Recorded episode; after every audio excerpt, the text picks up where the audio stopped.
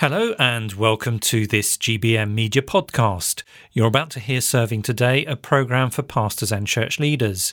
If you're involved in any form of Bible teaching, be that one to one or in small or larger groups, Serving Today will be relevant for you. Welcome to Serving Today, the program for those leading in the Church of Christ. I'm Andrew Cook, and I'm pleased that you could join me again. Christian Basics, more in the series with Dr. John Hall.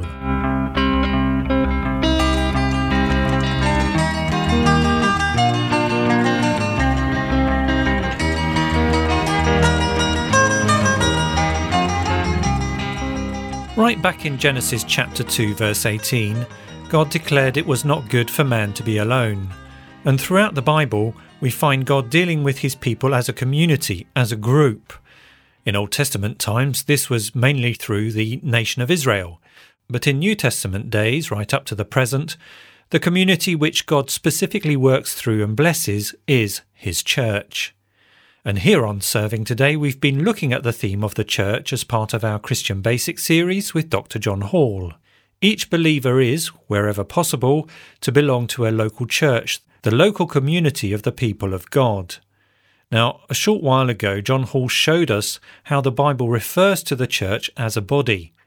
Just as the body is made up of many parts which are quite different from each other, so is the church. We are all different, yet the Lord has a place for every believer in his church, just like the parts of our body. And this picture of the church as a body raises the question as to who is its head.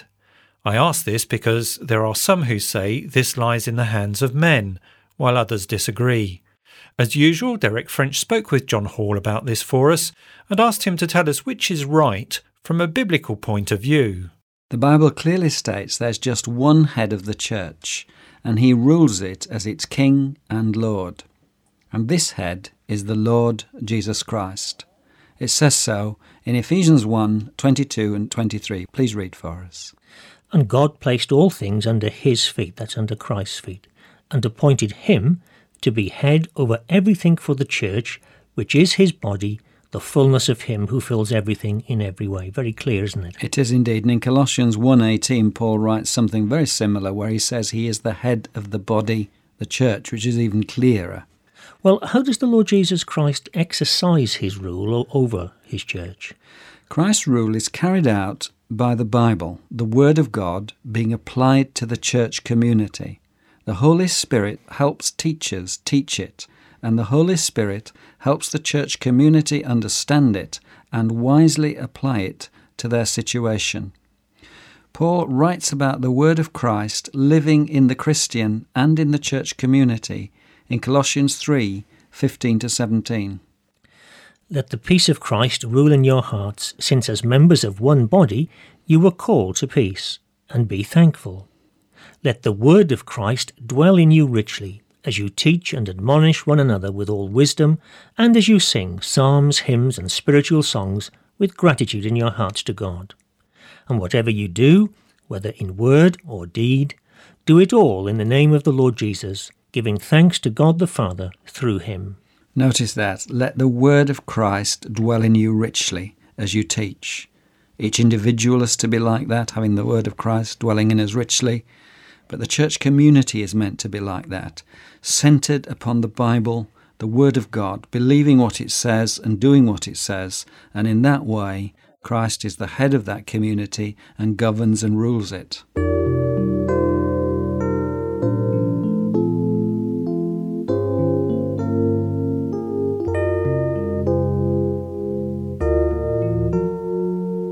Well, John, coming out of that, then, can I ask this question? Because there are human leaders of the church. Where, this is the question, where do human church leaders fit into all of this? If Christ is really the head, who are they and what are they to do? Yes, within the church, there are leaders, and there's also the gathered church meeting, and both these groups exercise authority. There are elders and there are deacons, and that group, the elders lead, the deacons serve, and then there's the church meeting. So let's start out with the first group of men who lead the church. They're referred to interchangeably as elders or overseers, and another word for overseer is bishop. They're also called pastors and leaders. These are all terms for the same group of men who are exercising leadership roles in the church. Each local church was governed by such a group of men working together to teach and look after that local church. Just to give you one example of a biblical text which shows this, we're going to look at 1 Peter 5, verses 1 to 4. And Peter writes, The elders among you I appeal as a fellow elder, a witness of Christ's suffering, and one who will share in the glory to be revealed. Be shepherds of God's flock that is under your care, serving as overseers, not because you must, but because you are willing, as God wants you to be, not greedy for money, but eager to serve, not lording it over those entrusted to you, but being examples to the flock. And when the chief shepherd appears, you will receive the crown of glory that will never fade away. So we have a very interesting section here. Peter is an apostle. Now that's a special office which did not continue. But you notice how he sees himself here. To the elders among you I appeal as a fellow elder. He saw himself as an elder within a local church setting. Notice how this group of elders are also called shepherds or pastors and overseers or bishops. Notice too how they are to rule as servants and examples to the flock. Now, such leaders, such elders and overseers, can be supported by the church financially. For instance, if we look at 1 Timothy 5 17 to 20.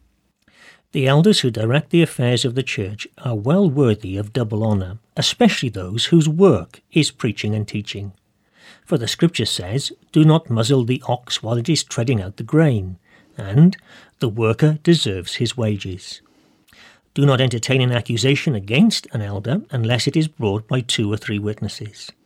Those who sin are to be rebuked publicly, so that others may take warning. So, this group of men, elders, are involved in leading the church, but there's also an authority of the gathered church to discipline its own members. For instance, the church at Corinth had a member who was sexually immoral, and the church had not dealt with the issue. And Paul writes to them in, in 1 Corinthians 5 verses 1 to 3, telling them that the church has to sort this problem out. You read that to us, Derek, please. It is actually reported that there is sexual immorality among you, and of a kind that does not occur even among pagans. A man has his father's wife. Are you proud? Shouldn't you rather have been filled with grief and have put out of your fellowship the man who did this? Even though I am not physically present, I am with you in spirit and I have already passed judgment on the one who did this, just as if I were present. So he's telling them to put the man out of the fellowship, and he concludes the matter by telling the whole church to put the man out or expel him. God will judge those outside, writes Paul in verse 13 expel the wicked man from among you. You also remember from a previous study, the Lord Jesus in Matthew 18, verses 15 to 18, involved the whole church in dealing with problems which couldn't be sorted out at a simpler level. You could perhaps refer to that in your own time.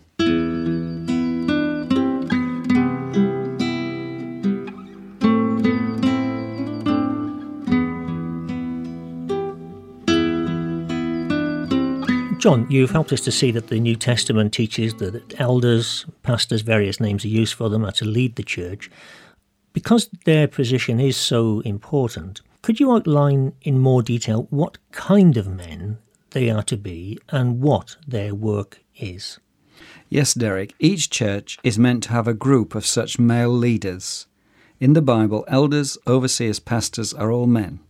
Let's turn to the sort of men and work they are to do. It's outlined in detail in 1 Timothy 3 1 to 8.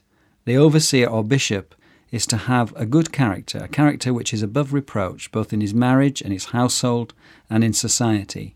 He's got to have an aptness to teach and the temperament for it.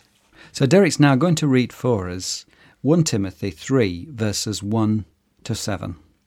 Here is a trustworthy saying If anyone sets his heart on being an overseer, he desires a noble task.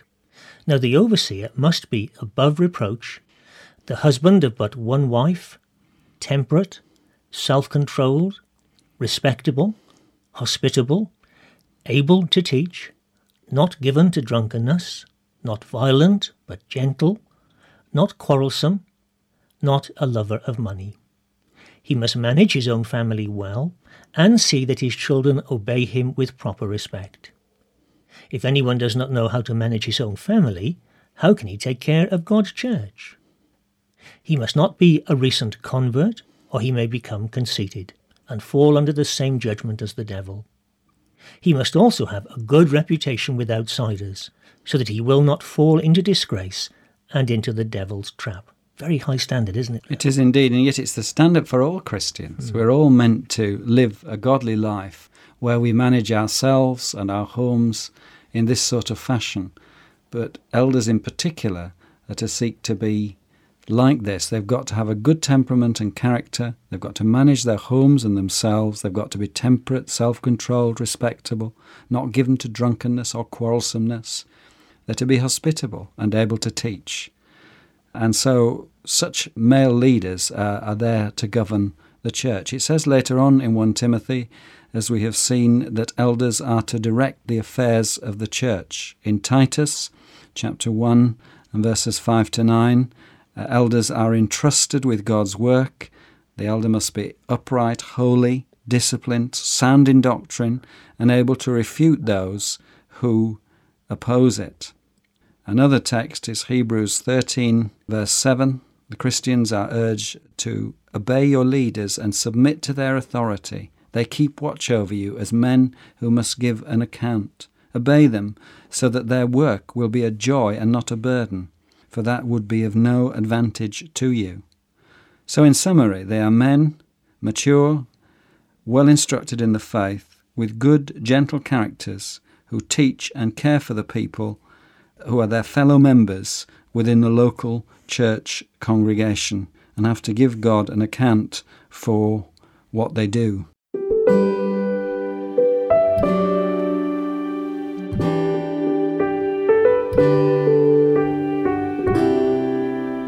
From what we've learnt today, we need to be much in prayer for those whom the Lord has appointed to positions of leadership in our churches.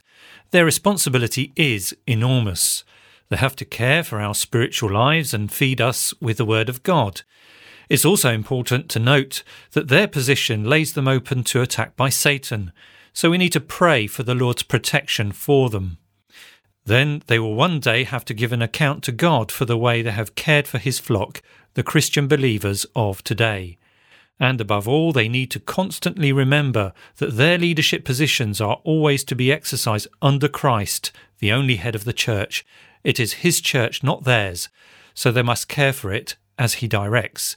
There's no place at all for abusive styles of leadership in the Church of Christ. Well, there we must close our time together here on Serving Today. Until next time, this is Andrew Cook saying goodbye, and may God bless you. Well, thanks for listening to Serving Today, a podcast from the Grace Baptist Mission radio team. To get in touch with us, you can send us a message via WhatsApp. The number is plus four four seven five zero eight nine three two five three four. That's plus four four seven five zero eight nine three two five three four or email us. The address is servingtoday at gbm.org.uk. Until next time, goodbye.